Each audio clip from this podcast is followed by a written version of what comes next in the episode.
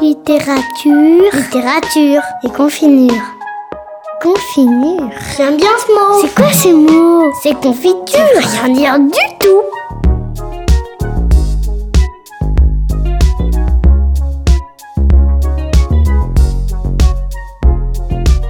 Littérature et confinure, Caroline Pastorelli.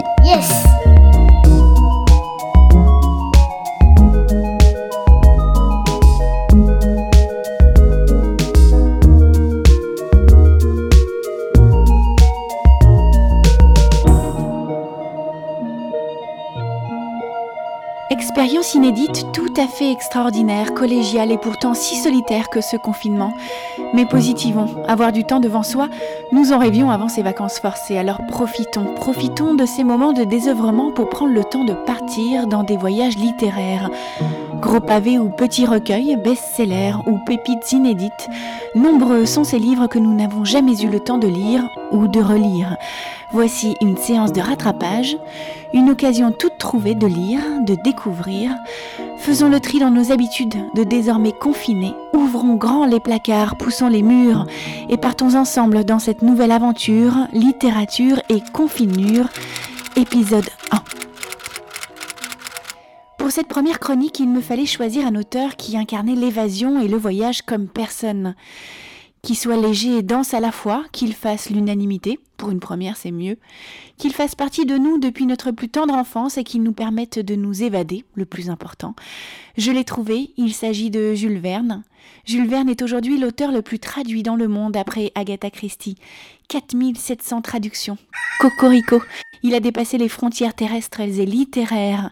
Fierté nationale pour cet écrivain à la renommée internationale faire le tour du monde en 80 jours depuis notre canapé, embarqué par un Jules Verne au sommet de son art, voilà ce que je vous propose aujourd'hui. Ouvrez grand la porte de l'aventure. L'inventeur Phileas Fogg est un rêveur. D'après mes calculs, je peux faire le tour du monde en 80 jours. Nous sommes le 2 octobre 1872. Comme tous les jours, Phileas Fogg, un gentleman britannique, se rend au Reform Club, un cercle politique chic de Londres. En feuilletant le journal, il apprend qu'avec l'ouverture d'une nouvelle section de chemin de fer en Inde, il est désormais possible de faire le tour de la Terre en 80 jours.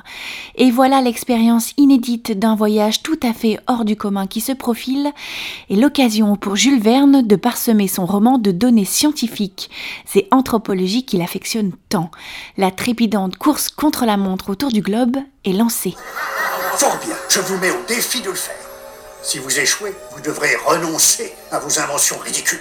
Je relève votre défi Il faut arrêter Fogg Il faut l'arrêter par tous les moyens Il lui faudra beaucoup de chance. Historique, géographique, anthropologique, imaginatif, humoristique, aventurier, le tour du monde en 80 jours et tout cela à la fois.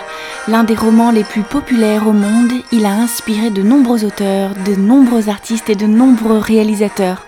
Deux longs métrages, dont un en 1956 avec Fernandel, David Niven, Shirley MacLaine, Buster Keaton, Frank Sinatra, qui a remporté 5 Oscars, dont celui du meilleur film. Excusez-moi, monsieur. Ma cousine.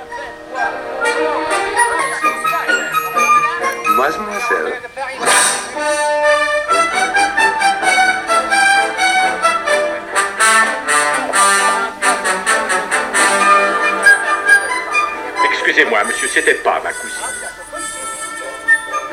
Quatre téléfilms, deux dessins animés, des dizaines de pièces de théâtre et de bandes dessinées, des livres de cuisine, des jeux vidéo, Jules Verne a inspiré et continue à inspirer presque 150 ans après avoir publié son Tour du monde.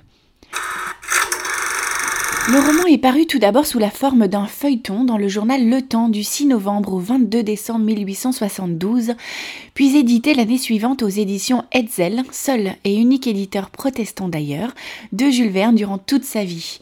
Le roman fut accompagné d'illustrations absolument magnifiques qui faisaient de l'univers de Jules Verne un monde visuel totalement à part. Des voyages extraordinaires, des aventures rocambolesques, un rythme à toute vitesse, des rencontres humaines, des découvertes culturelles. L'époque, le 19e siècle, est à l'essor vertigineux, prodigieux des transports. Révolution industrielle oblige. le chemin de fer, le bateau à vapeur, mais surtout l'ouverture du canal de Suez en 1869 raccourcissent les distances de façon considérable. Jules Verne, à travers Phileas Fogg, ne va pas s'en priver. Lui et son valet français, Passepartout, vont utiliser tous les moyens de transport à leur portée, paquebots, voitures, yachts, traîneaux, éléphants, pour parcourir une très longue suite d'étapes et finalement remporter leur pari.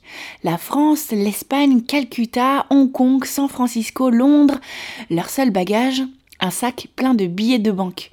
Ne vous avais-je pas dit que vous voyagerez de votre canapé? Les tribulations des personnages traversant de nombreux pays sont savoureuses. Dès Suez, Fix, un policier, va s'acharner par erreur contre les deux héros, sans compter les trains en panne, les bateaux partis avant l'heure et les complots de leurs adversaires, tout est réuni contre eux. Jules Verne s'attache tout au long de cette aventure à décrire les mœurs et les coutumes de l'époque, ce qui est fort passionnant dans un monde, rappelons-le, où la globalisation n'avait pas pris ses quartiers. Son ambition, il veut dépeindre la Terre, le progrès technique, la puissance des mathématiques et bien sûr la géographie, qui a toujours été sa matière préférée à l'école et qui deviendra sa passion. Mon but, dira-t-il, n'est pas de prophétiser, mais d'apporter aux jeunes des connaissances géographiques en les enrobant d'une manière aussi intéressante que possible. Le livre est également l'occasion d'aborder des thèmes chers aux yeux de Jules Verne.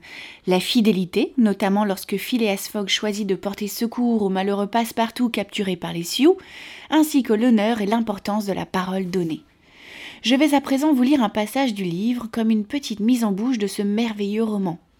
Nous sommes au début de l'histoire, lorsque Phileas Fogg informe son valet du pari qu'il a lancé de faire le tour du monde à 80 jours et que le départ est imminent. J'espère qu'il vous donnera envie de le lire. Cet extrait annonce la tonalité humoristique de ce roman d'aventure. On découvre le flegme britannique du héros et on pressent déjà l'activité débordante et inventive qu'il déploiera pour surmonter tous les obstacles. Chapitre 4 dans lequel Phileas Fogg stupéfie Passepartout son domestique. Phileas Fogg était tout d'abord monté à sa chambre, puis il appela. Passepartout Passepartout ne répondit pas. Cet appel ne pouvait s'adresser à lui, ce n'était pas l'heure. Passepartout reprit M. Fogg sans élever la voix davantage. Passepartout se montra. C'est la deuxième fois que je vous appelle, dit M. Fogg. Mais il n'est pas minuit, répondit Passepartout, sa montre à la main. Je le sais, reprit Phileas Fogg, et je ne vous fais pas de reproches. Nous partons dans dix minutes pour Douvres et Calais. Une sorte de grimace s'ébaucha sur la ronde face du Français. Il était évident qu'il avait mal entendu. Monsieur se déplace? demanda-t-il. Oui, répondit Phileas Fogg. Nous allons faire le tour du monde.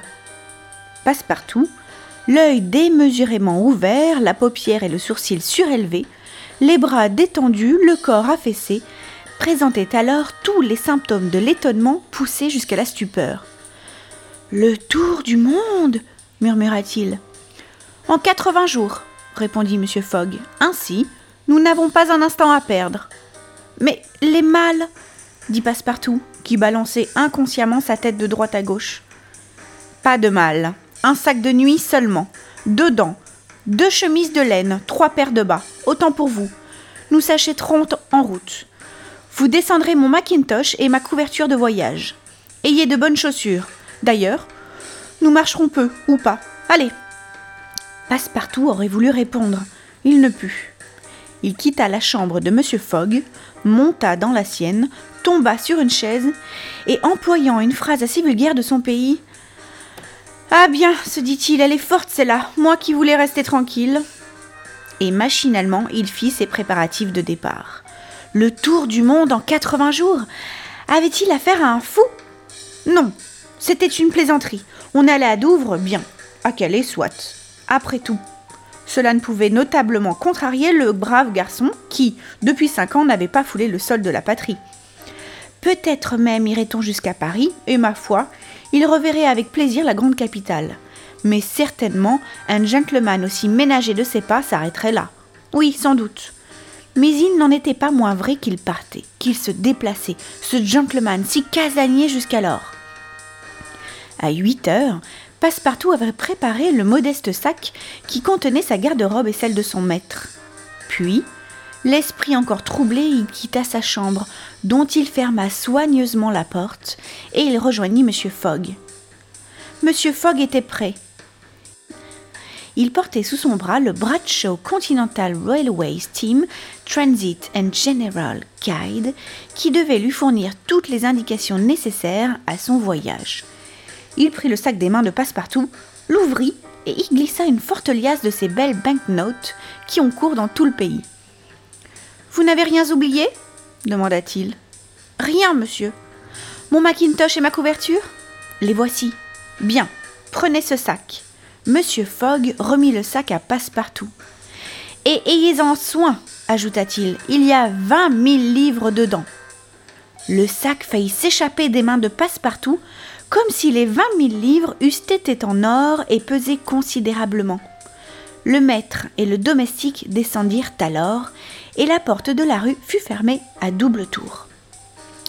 Une station de voitures se trouvait à l'extrémité de Savile Row, Phileas Fogg et son domestique montèrent dans un cab qui se dirigea rapidement vers la gare de Charing Cross, à laquelle aboutit un des embranchements du South Eastern Railway. À 8h20, le cab s'arrêta devant la grille de la gare. Passepartout sauta à terre, son maître le suivit et paya le cocher. En ce moment, une pauvre mendiante tenant un enfant à la main, pieds nus dans la boue, coiffée d'un chapeau dépenaillé auquel pendait une plume lamentable, un châle en loques sur ses haillons, s'approcha de M. Fogg et lui demanda l'aumône. M. Fogg tira de sa poche les vingt guinées qu'il venait de gagner au whist et les présentant à la mendiante. Tenez, brave femme, dit-il, je suis content de vous avoir rencontrée. Puis il passa. Passepartout eut comme une sensation d'humilité autour de la prunelle. Son maître avait fait un pas dans son cœur. Monsieur Fogg et lui entrèrent aussitôt dans la grande salle de la gare. Là, Phileas Fogg donna à Passepartout l'ordre de prendre deux billets de première classe pour Paris. Puis, se retournant, il aperçut ses cinq collègues du Reform Club. Messieurs, je pars, dit-il et les divers visas apposés sur un passeport que j'emporte à cet effet vous permettront, au retour, de contrôler mon itinéraire. Oh, monsieur Fogg, répondit poliment Gauthier Ralph, c'est inutile. Nous nous en rapporterons à votre honneur de gentleman. Cela vaut mieux ainsi, dit monsieur Fogg. Vous n'oubliez pas que vous devez être revenu, fit observer Andrew Stuart. Dans quatre-vingts jours, répondit monsieur Fogg le samedi 21 décembre 1872 à 8h45 minutes du soir. Au revoir, messieurs. Vous venez d'écouter un extrait du Tour du monde en 80 jours de Jules Verne, sans doute le roman d'aventure le plus populaire au monde.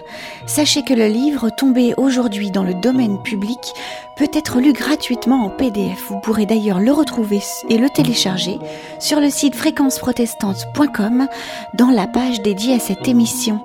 Nous nous retrouverons très vite pour un nouveau numéro de littérature et confinure. Je vous souhaite à toutes et à tous une bonne journée. Portez-vous bien.